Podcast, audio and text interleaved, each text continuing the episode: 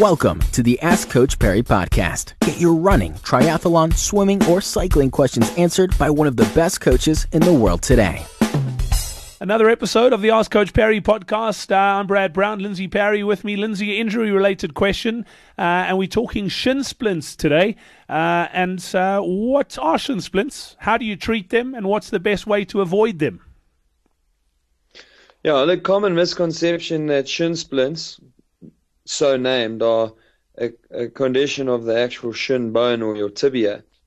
And it's really not. It's normally one of the muscles that's running down along the the and typically it's the medial side or the inside of the of the the shin that's that's normally hurts.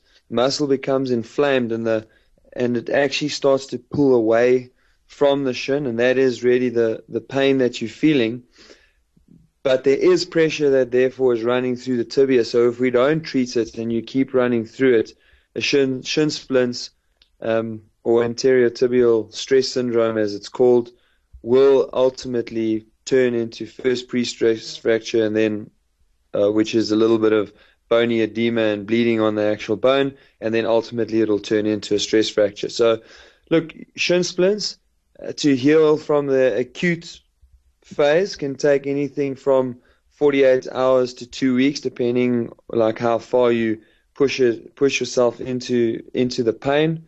Um, it's a very, very, very common novice injury. So it's one of the most common injuries that novices get because as human beings, we are always driven to succeed, improve, do better, go faster, go longer. And invariably, what happens is that we always build up too quickly, and so we typically get shin splints. Also, when people start running, they very seldom start off in the in the correct footwear. They decide they want to run, get fitter to you know to spend more time with their kids or improve the quality of their life or to run uh, a marathon or whatever the the reason is. But they go into their cupboard and they pull out whatever shoes they've got in their cupboard.